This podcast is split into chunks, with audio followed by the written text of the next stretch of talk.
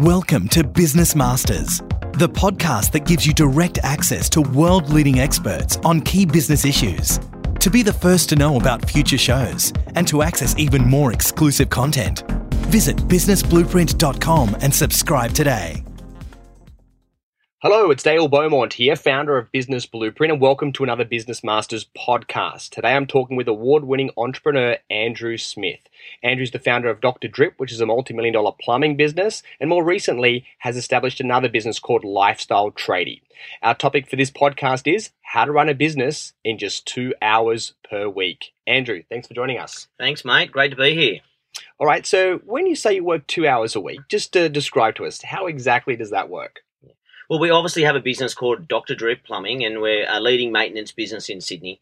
And the way that I've got it set up these days is that on a Monday morning, I head in at six thirty in the morning, and I meet all the tradies. We have bacon and eggs for breakfast. We um, sit down and then have a meeting, and then we also have a meeting with the leading hand and the manager. So I, I put two hours in that Monday morning. I go down, make sure everything's running smoothly.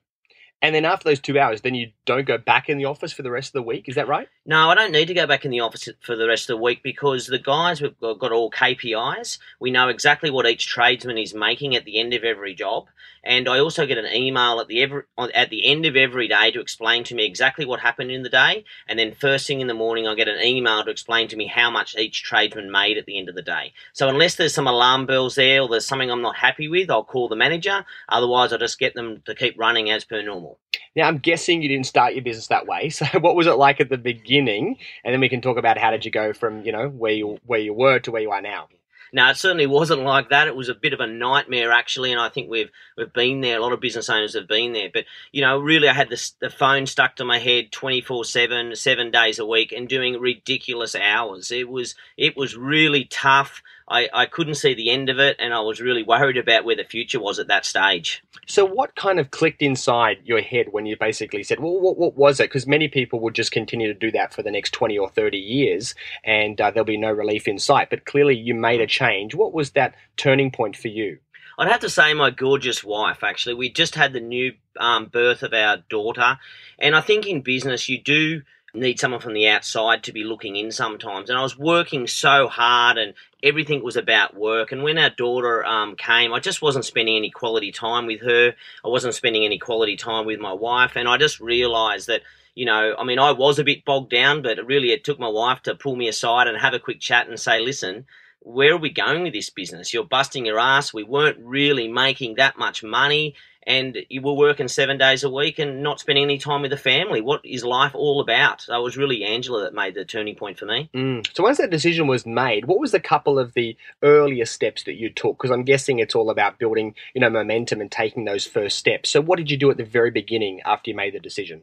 Well, after the, the first Angela, I was a bit gobsmacked when Angela first hit me with that. I was like, geez, wow, I, I didn't realize it was that bad, you know, and, and it made me really sit down and think, well, what do I want out of business and what do I want out of life? And Angela and I actually sat down and talked about what we both wanted. So once we both have had a vision and looked at where our life was going, we both, I, I sat down and said, well, how am I going to change this? And in business, you know, we all believe we run systems in our business, but all my systems were dead set in my head and and um, it was really hard for my staff to track and at this stage we'd grown to a big team a team of 17 and trying to look after all those tradies and and you know and make sure they were doing the right thing was just getting too hard so you went from working 50, 60, 70 hours a week to working then two hours per week. What time frame was that over to basically remove yourself from the day to day and to now basically, you know, have a business that runs without you? Well, there's no doubt about it. It is a lot of hard work, and it certainly doesn't happen overnight. You know, so uh, we saw a dramatic change within an 18 month period. I went back into the office. I looked at all my staff after I had my new plan, and I realised we we're very top heavy, and we had too much staff and I couldn't control the number of people I had for the systems I had in place. So I had to do the next best thing, and that was to cull staff. So I quickly culled staff, and I think in business you need to move quickly. I cut five within the next couple of weeks and just started a smaller team. We, we started putting systems in place. I went to each and um, each worker um, of my team, and I said to them, the office staff that is, and I said to them, listen, we need better systems here. I need you to write them, and I'm going to oversee them. And they realised it was crunch time, and um, they realised that this was going to keep them in a job long term as well. Mm. So, how did you really? Um, you know, empower the staff to, to take responsibility. Um, you know, because it, having a right team is critical for, for you know to remove a business owner but you got to have the buy-in from the guys. You do, and I think you know some people say it's you know you know I could say I was lucky, but it's certainly not lucky. I think it's you know, I've always been one of those bosses that's got on very well with people. I'm a very good communicator. I'm very good at understanding what they're going through in their personal life as well. And just generally, I've been lucky that my team love working for us at Dr. Drip. So we, we don't always pay the most, but we, we give the most back. And I think we, we had a bit of that, that team environment. And the people that weren't buying into that team environment, we moved on really quickly. So I really sat down with everyone individually and just explained them my vision, my focus, what we've done. We'd grown the business extremely quickly. So we were very successful and had been seen on the market as being successful. So I think people like being a part of that culture as well. And they just knew that we need to tidy things up. And I just painted the vision for them of how it was going to be easier for everyone moving forward, and mm. it certainly has been. And how did the the, the core team uh, cope when when some of those uh, people lost their jobs? Did it send shockwaves through the through the company? Um, did it did it create, have a, a negative effect, or did it actually have a positive effect? It's really interesting that you know a lot of people worry about getting rid of staff that it's going to have a negative effect. It, it had a positive um, effect for me because once I started moving on who I thought were the weakest link, staff started coming to me and saying, telling me stories that they'd never um, mentioned before. Mm. So I realised that at that stage it was a great time to get rid of the weakest links, and um, and it gave them more power. That they they felt more comfortable now that they're working as a team together and not having these guys on the on the back end doing the wrong thing. So you know, I had to talk to. I, I mean, I, I quickly decided who my um, not I wouldn't say the founding people of my business, but the people that I wanted to be there long term, like my leading hand and my office manager, pulled them aside and told them exactly what I wanted to do, painted the picture. We had a chat about all the staff and we let go of the staff that we knew had to go. Um, the interesting thing in that, you know, you can't just sack all your staff in one hit. You really can't. And um, when you're turning your business around as dramatically as what we are, there's a lot of people that don't want to follow you either because it's just too much change for them. So when you're going from a, a local tradie just that wants to be on the tools, do no paperwork, don't really have much to do with the overall business side of things, to try and get them to follow systems is impossible, really. Mm. We tried and we tried and then we realized we had to get rid of them. So we actually just gradually targeted different guys and moved them on. Right. Now, when it comes to, to systems, um, there are some staff that kind of, you know, embrace it and they see it as a bit of uh, fun and a, bit of a challenge. There's a lot of uh, staff that sometimes resist. I mean, when I talk to business owners, they say, oh, look, my staff just don't want to create systems. They just don't understand the importance. They just think that that's all this, it's unnecessary because they think that they're going to be in the job forever. And I, and I think you hit it on the head there. You said they don't understand the importance. Yeah. So as business owners, we need to make them understand how important it is. Yeah. Because and how I did you do that? I just really sat down with them and just explained, look at our business, look how successful we've been, but look at where we're losing money, look at where things are falling down, look at constantly where our tradies aren't doing the same thing over and over again. And I realized in business, the mistake that I made was I think you've got to keep it simple, Sam. And, and that's why a lot of these franchises, let's just mention like a McDonald's, are so successful because the staff know exactly what needs to be done and it's simple process and everyone does it. As soon as one rogue person doesn't follow the systems and you don't reprimand them or fix it, then that's just open slather for everyone else to take cor- cut corners as well. But mm. as soon as someone cut a corner, I'd pull them in the office, I'd sit down, I'd have it down in writing, I'd explain to them systems procedures, I'd have a chat with them and say, listen, are you really love being here at Dr. Drip? And I'd get their answer. And always, most of the time, it was like, yeah, I really love it here. And I say, well, listen, there's a few things you're doing that I'm just not really that happy with. So, what, you know, and I'll go through the system. I go, do you understand all of that? And I'll tick them as they did. And I say, well, at the end, I go, well, listen, there's a choice here. You either follow our systems and be a part of this team, which I'd love you to be a part of this team. But if you really can't follow these systems, maybe it's time you start looking somewhere else. And that really gave them the opportunity to either stay or to either go. And I was at that stage in business where, you know, we'd grown so rapidly and we're turning over a lot of money, but just we knew I knew I had to get the right team. Mm. It doesn't happen overnight, but I tell you what, guys, I hear stuff people and, and business owners all the time saying it's hard to get the right team, but you've just got to keep pushing forward. And once you get them, you've built that culture. Every new person comes in, either jumps on that culture or they're out the door. Mm. All right, let's move from talking about staff to talking about customers. When you know I talk to people about uh, removing themselves from the business, they say, "But my customers just love dealing with me, and they won't deal with anybody else." Did did that go through your head as well? Uh, and how did you deal with it? How did you overcome it? Yeah, it was a it was a big thing because being a one man show, starting a plumbing business at the start, it was all about myself and, and your name was even my name my plumbing my business at the start was andrew smith plumbing. So you know people really expected for me to be coming out on the job. I obviously answered the phone. They expected for me to turn up at the job. Um, you know i've got a uncanny knack of of being able to communicate with people really well. So when I do that on the phone, you know, they expect the same when they go out there. So what I what I really needed for my staff is to be able to communicate like I do.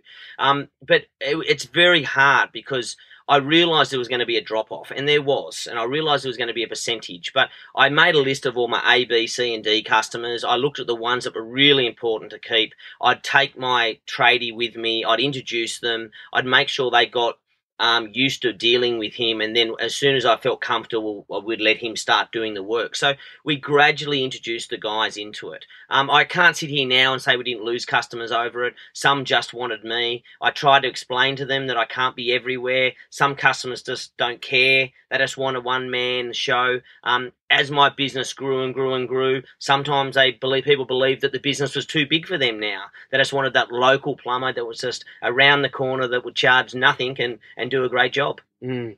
But obviously, the, the benefits about um, you know going with moving it to a new brand name and having other people means that um, you know you can service a lot more people, and then you've got uh, you know more reliability from all of your staff. That's exactly right, and I think that as you know, looking at the business now, it's a better business when I was than when I was a one man show. It's yeah. um, I can get there on time. All the team turn that up on time. All the systems in place. The customers have the same. What we try and do is have the same experience every time we go. Doesn't matter which guy goes. Yeah. It's the same experience, the same process. Everything's the same, so the customer doesn't feel that it's something different because everyone hates change out there. So it's worked really well for us. It's the only way to run business. And you know, if you can get your systems right, it is so powerful and, and great for family life as well. Yeah, and I've even seen some of your systems, and you literally have training videos about how to arrive on a on at a particular job, and about taking your shoes off before you walk in the front door, and about you know what to do when you enter someone's home. Um, a lot of people uh, just don't go to that length. Do you think it's important that you you do so? And and how do you? Is this part of an induction process? That when someone works for you or joins your company, do you sit them down? Do you show them your videos? What do you do? Yeah, I think the interesting thing is with systems and, and obviously dealing more with tradies as well, that you know, you can go through a paper based system, but to be able to put it on a video and show them exactly what we expect, the tradies really take on the videos a lot more than the paperwork, and they really understand that. So we do do an induction process. It's quite heavy, it's quite intense. We actually get them to do, I suppose we'd call a little mini exam to make sure we get a feeling for where they are. A few of these people are a bit overawed by that at the start, but we just at least then we know we're getting the, the right quality person. Yeah. A lot of tradesmen are just used to rocking up to a job, starting a job, and just away they go. So yeah. it's certainly been a great process for us. And how many days does it normally take to get someone to go through that induction process and to get them up to speed so you can send them out on the job? Well, what we normally do is sit down with them for about three or four hours in the office. We've, yeah. we've done probably two or three interviews before they've been accepted. Yes. I don't do any of the interview process these days. Um, my leading hand and manager does.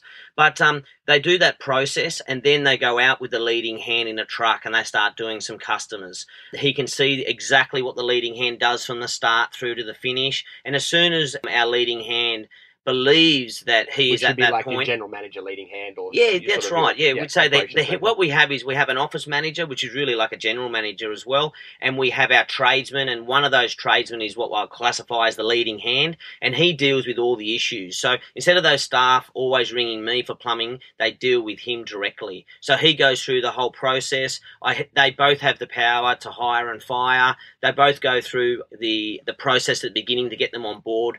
Uh, Stuart gets him out in the truck. He explains what needs to be done. Once Stuart's happy with him, he'll th- throw him to one of the other boys. Then one of the other guys will move him around the team. We get a feeling through the team exactly how he's going. And then, you know, we, we say up front, if you don't like it, move on. If we don't like it, we'll move you on. And we'll move them on very, very quick too. So when you started removing yourself from the business and you weren't there, you weren't able to see, you know, people arriving 10 minutes late or, you know, going for an hour lunch or something along those lines. Did you see, did you notice the staff sort of slacking off when you weren't there? No, not really, because we had set up our Navman systems with all our trucks, so they're all we know where the guys' trucks are. We know when they leave home. It's all through GPS. It's all yep. through GPS, so we know exact. We know when they turn their truck on. We know when they turn their truck off. So we really do watch them. That did cause problems in itself in the very early days, but Yeah. the guys love it now because we don't we don't we don't pick on them for it, but Yeah. it just makes sure they're on time and and they don't. And the other thing it saves us too is guys hitting us for an extra half an hour's overtime when they really didn't need to. Yeah. Okay, because some people, staff may think it's a bit Mm. big, big brother sort of like, and, you know, do you go to the extent of having cameras in your office and things like that? I'm guessing you can take it a bit too far. You can take a bit too far, I think. You've got to um, ultimately you need to be able to trust your staff. As soon, and I say this to every one of my staff, as soon as I lose their trust, they're gone. Yeah. Because I just don't want anyone in my business that I don't trust because it's just not worth having staff like that. You don't know what they're up to. You're always worried what they're going to do next. Um, we move them on straight away. Okay, so let's just imagine that you know you're not in the office and you know things are going going great, but something inevitably is going to go wrong. Yeah. Uh, let's just imagine that there was uh, you know an item that was stolen or someone's Mm. forgotten their key somewhere. Um, there's been a customer that's kind of um, you know seriously complaining. Mm. As the business owner, do you, did you feel compelled to just go in and fix it and just you know jump in your car and drive back to the office? Or how do you resist the temptation to, to jump in? You know, so what do you do in that respect? Yeah, I think um, in the early stages for sure. You know, when I first had the business running without me, felt a bit inadequate. I, I felt a bit lost. I didn't really know what I was going to do with myself at home, with the family and Ange. And, and I was, Ange, like, what's wrong? And I'm like, well, I don't feel like I'm needed. You know, this business was like my baby. I'd been putting in seven days a week and massive hours, and all of a sudden I didn't need to be there. That's what I was aiming for. But when it actually came to the crunch, I was like, well, what do I do now? Where is my focus? So that was really tough. But these days, it's totally not like that. You know, I give my staff total power. Now, I 100% agree that not every staff member makes the same decision that I do. My managers don't make the same decision sometimes of what I do, but I've got to give them the chance to make the right decision. There's too many people out there that every time a decision needs to be made, they don't give their manager a chance to even make it. So what I do is I'll if there's something a problem, they may give me a call and I'll just ask them, well, what would you do? And then I let them try and deal with it themselves. If I think that it's not being dealt with the right way, then obviously I'll get involved. But ultimately, they get the right answer, they do the right thing, and I don't need to worry. And as you know, Dale, I'm not around so much anymore. I'm overseas a bit more and doing a bit more traveling. So the fact of the matter is, I need to have that confidence in them that they'll do the right thing. Every time something, a challenge like that comes up, we have it in our systems and we build a new system for it if we don't have it. Mm. For example, crashing the trucks, break and enter, all those type of things. I'll come home from holidays. I don't even know any of that has happened until I until later on. It might be a week or two weeks later. I go, oh, what? Where's so and so truck? And they go, oh yeah, someone broke into it and stole all the tools. So I don't actually hear all that. Wow. So it doesn't.